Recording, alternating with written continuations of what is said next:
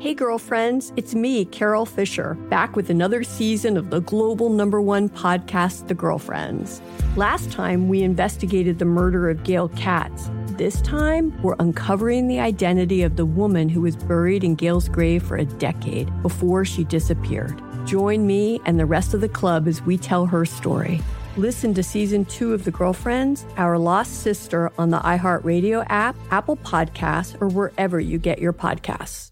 Hi, I'm Michael Rapaport. And I'm Kibi Rapaport. And together we're hosting Rapaport's, Reality Podcast. We have a passion for reality TV, and we're inviting you into our living room. We're dissecting the drama and we're giving praise to the single greatest form of entertainment on television today. That is right. Reality TV is the greatest form of entertainment on television today. Listen to Rapaport's Reality with me, Kibi Rapaport. And me, Michael Rapaport, on the iHeartRadio app, Apple Podcast, or wherever you get your podcast. A new season of Bridgerton is here. And with it, a new season of Bridgerton, the official podcast. I'm your host, Gabby Collins, and this season, we are bringing fans even deeper into the ton. Watch season three of the Shondaland series on Netflix. Then fall in love all over again by listening to Bridgerton, the official podcast, on the iHeartRadio app, Apple Podcasts, or wherever you get your podcasts. Subscribe to catch a new episode every Thursday. Bring a little optimism into your life with The Bright Side, a new kind of daily podcast from Hello Sunshine, hosted by me, Danielle Robay, and me, Simone Boyce. Every weekday, we're bringing you conversations about culture, the latest trends, inspiration, and so much more. I am so excited about this podcast, The Bright Side. You guys are giving people a chance to shine a light on their lives, shine a light on a little advice that they want to share. Listen to The Bright Side on America's number one podcast network, iHeart. Open your free iHeart app and search The Bright Side. This Day in History class is a production of iHeartRadio.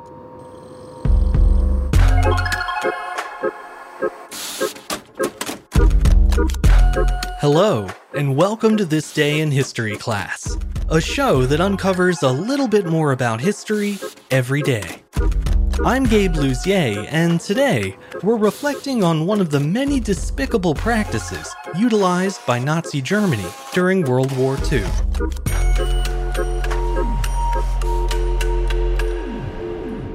The day was September 1st, 1941.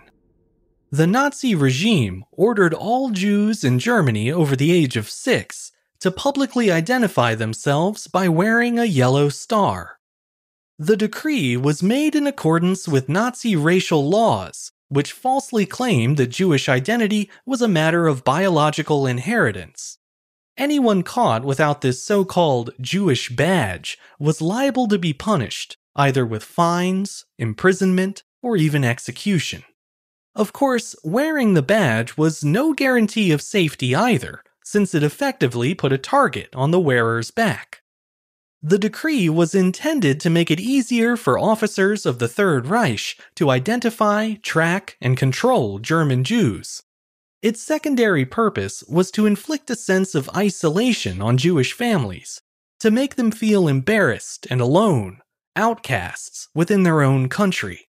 On both counts, the dehumanizing badges proved all too effective. This specific form of persecution is closely associated with the Nazis, but they actually weren't the first to employ it.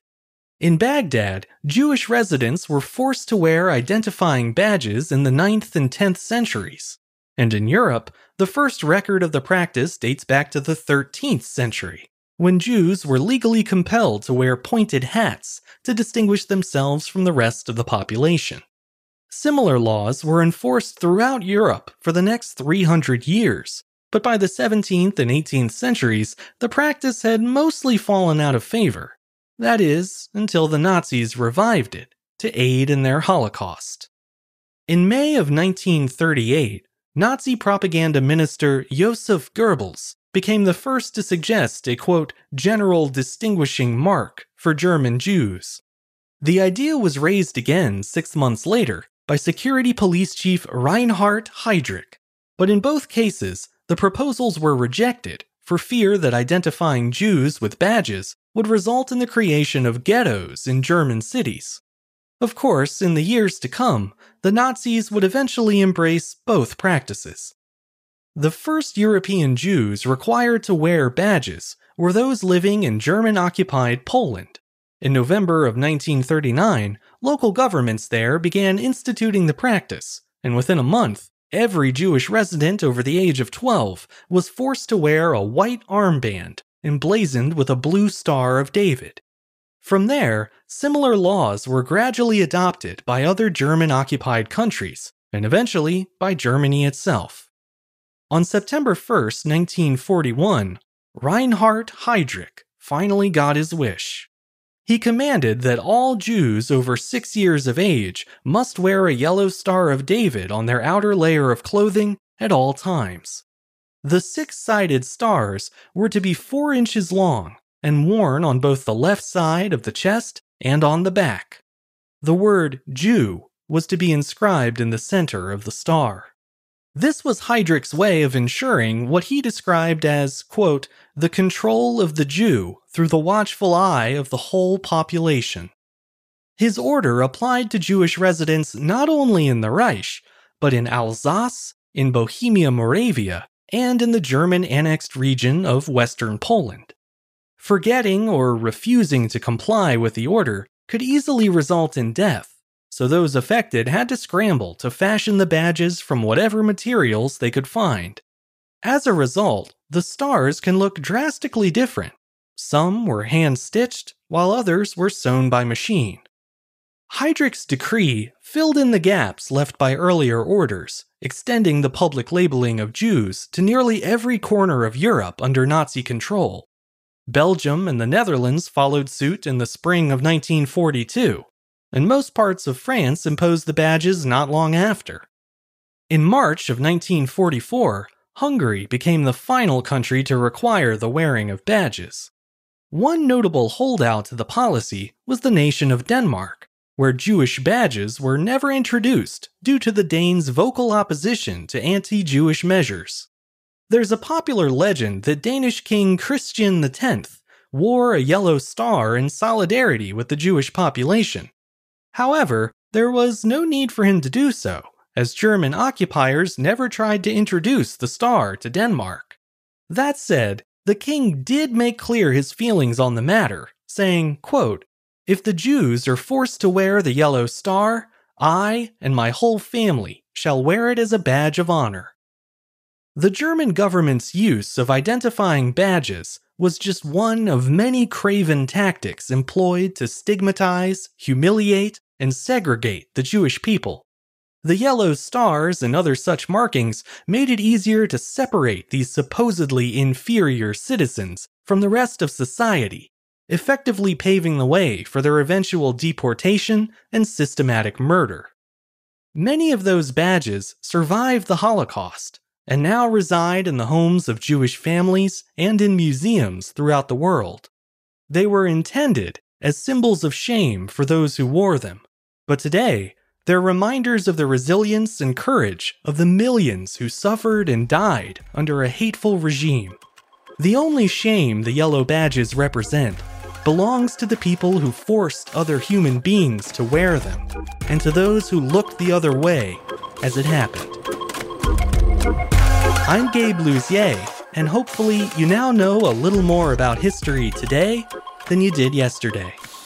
If you have a second and you're so inclined, please follow the show on Twitter, Facebook, and Instagram at TDIHC Show.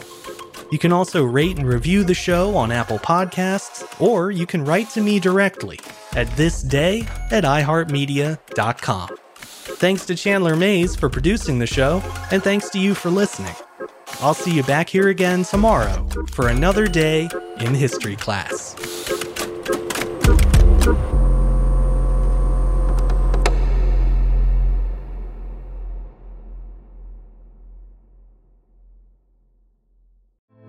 Hey, girlfriends, it's me, Carol Fisher, back with another season of the global number one podcast, The Girlfriends.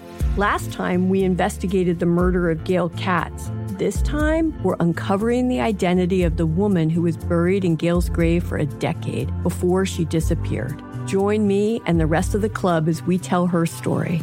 Listen to season two of The Girlfriends, Our Lost Sister on the iHeartRadio app, Apple Podcasts, or wherever you get your podcasts. Hi, I'm Michael Rapaport. And I'm Kibi Rapaport. And together we're hosting Rapaport's, Reality, Podcast. We have a passion for reality TV, and we're inviting you into our living room. We're dissecting the drama and we're giving praise to the single greatest form of entertainment on television today. That is right. Reality TV is the greatest form of entertainment on television today. Listen to Rapaport's Reality with me, Kibi Rapaport. And me, Michael Rapaport, on the iHeartRadio app, Apple Podcast, or wherever you get your podcast. A new season of Bridgerton is here. And with it, a new season of Bridgerton, the official podcast. I'm your host, Gabby Collins, and this season, we are bringing fans even deeper into the ton. Watch season three of the Shondaland series on Netflix. Then fall in love all over again by listening to Bridgerton, the official podcast, on the iHeartRadio app, Apple Podcasts, or wherever you get your podcasts. Subscribe to catch a new episode every Thursday. I'm Stephanie J. Block. And I'm Mary Lee Fairbanks. And we host Stages Podcast. Binge close to 100 episodes. Hear the inside stories from backstage and behind the scenes as we go beyond the resume and into the heart of creativity and what it really takes to be in the business of show business. Don't miss our chats with the season's Tony nominees. If you love theater and entertainment, you are going to love Stages Podcast. Subscribe to Stages Podcast wherever you listen to your podcasts and visit us at stagespodcast.net.